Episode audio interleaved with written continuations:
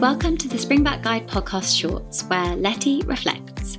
Letty reflects, where I have a little out loud think after my interviews with my brilliant guests who are all back at work happy, what I thought about them and their message, and how this relates back to you guys as mums.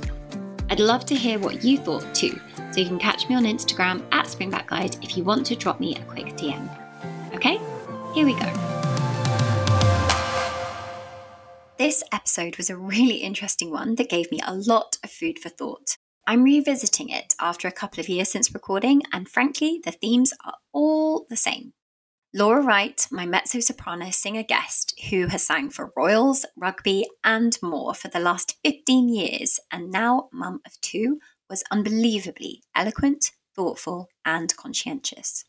When we recorded this, she hadn't yet had her second. When I started the conversation, I really hadn't known at all that we would be going into the throes of some of her own dark moments following the birth of her first daughter. She talks graciously about her postnatal depression, a really brave thing to do, especially in the UK, where we are still learning to be a little bit more open about mental health and also postnatal health, full stop. My NCT friends and I discussed that prenatally, the British NHS are on the whole very good and extremely attentive, but there is a significant and noticeable drop off in support the moment that you leave hospital. And sadly, in my view, a reality that means that many GPs simply aren't given adequate training to deal with some of the complexities that women encounter postnatally, and neither are they given the time.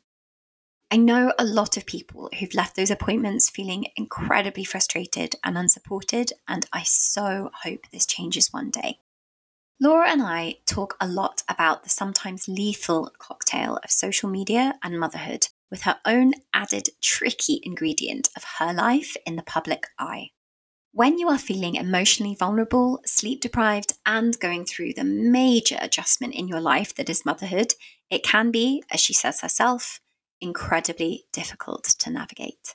There is more awareness today with new stories and documentaries emerging revealing how social media algorithms can fundamentally affect us.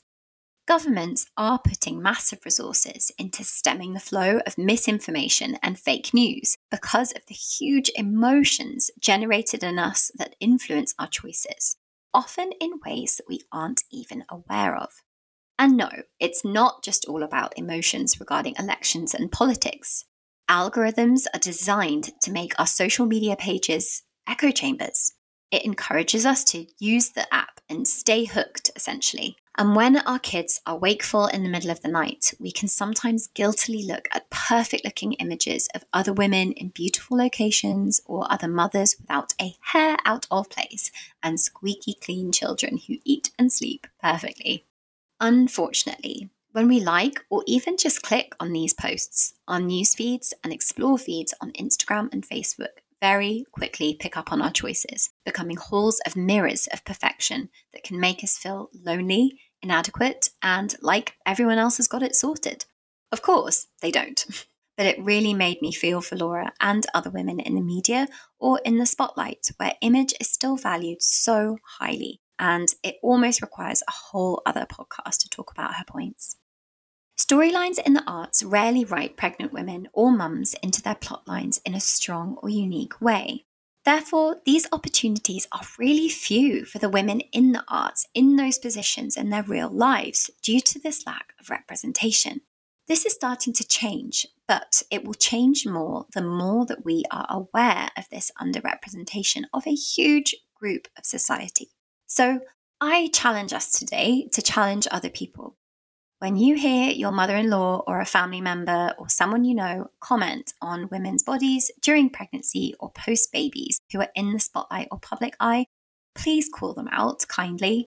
If you remember Kate Middleton in that dress with her so called baby bump just hours after giving birth to Prince George, this really is a case in point of how warped and how destructive this can be for our self esteem and expectations of motherhood.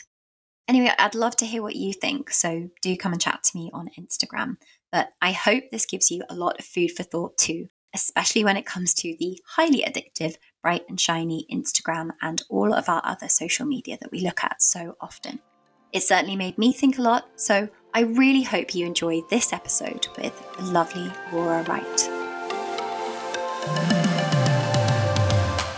Thank you so much for listening to this Letty Reflects.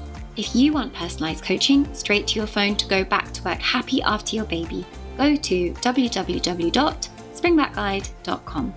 You can always find me on Instagram too. Okay, see you soon.